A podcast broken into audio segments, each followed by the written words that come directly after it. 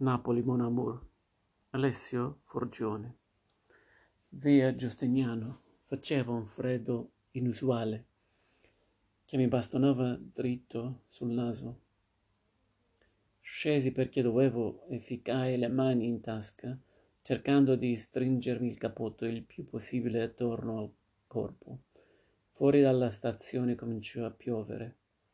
Ero in anticipo, come sempre e aspettai riparato sotto le pensilline della fermata. Dinanzi a me la gente camminava a passo svelto, con l'ombrello calato sugli occhi. Solo la statua di Dante, grigia come il cielo, se ne restava immobile. Sbattei i piedi a terra e accesi una sigaretta. Il fumo mi grattò in gola e la buttai via. Le mani non potevano stare in nessun altro posto se non nelle tasche. Continuai ad aspettare Mary Max. Lei la conoscevo da tutta una vita e lui da quando s'erano fidanzati anche a lui piaceva bere e così eravamo entrati subito in sintonia, aggrappati al bancone di un bar, raccontandoci delle cose. Mary mi aveva telefonato dicendomi che andavamo a Bratislava per viverci e ci sembrò giusto salutarci. Mentre aspettavo, li vidi arrivare la, da lontano e immaginai il peggio. Abbassai lo sguardo. Posso disturbarti per un minuto? mi disse quello con la, con la cravatta gialla ed entrambi indossavano una cravatta gialla e una camicia bianca e un cappotto nero. Noi siamo mormoni e crediamo in Dio. Tu credi in Dio? mi chiese l'altro.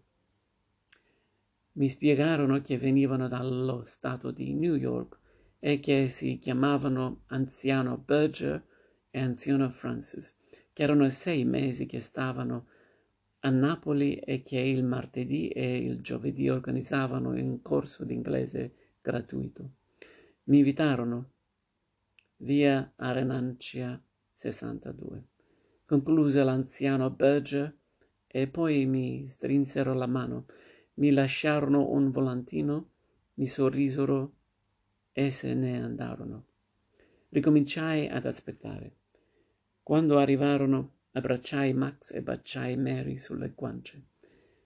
Decidemmo di mangiare una pizza e seduti al tavolo, non troppo lontani, lontani dal forno. Si stava bene. Allora, Bratislava? chiesi. Così è andata? mi rispose Mary. Una società li aveva assunti per rispondere alle telefonate degli italiani, contratto di un anno che poteva passare a tempo indeterminato in più un bonus da parte dello Stato slovacco perché arrivavano lì che un lavoro già l'avevano. Due margherite e una marinara, una Coca-Cola e due peroni grandi.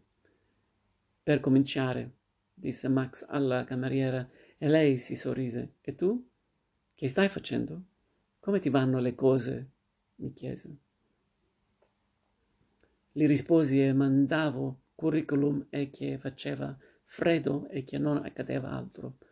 Non gli dissi nulla dei racconti che provavo a scrivere. Sulle navi non ci vuoi più lavorare. Le risposi di no e sfruttai la birra per brindare e cambiare argomento. Ci portarono le pizze ed erano una chiavica. Ottima la mia, disse Max. Anche la mia, risposi perché non mandava di fare il pignolo. Continuiamo a mangiare tra un boccone e l'altro mi dissero che a Bratislava in quel preciso momento facevano meno sette gradi e che al loro arrivo la temperatura sarebbe stata ancora più bassa. Mi raccontarono che avevano già trovato casa, due stanze che costavano poco e finalmente avevano i soldi per poter andare a vivere assieme.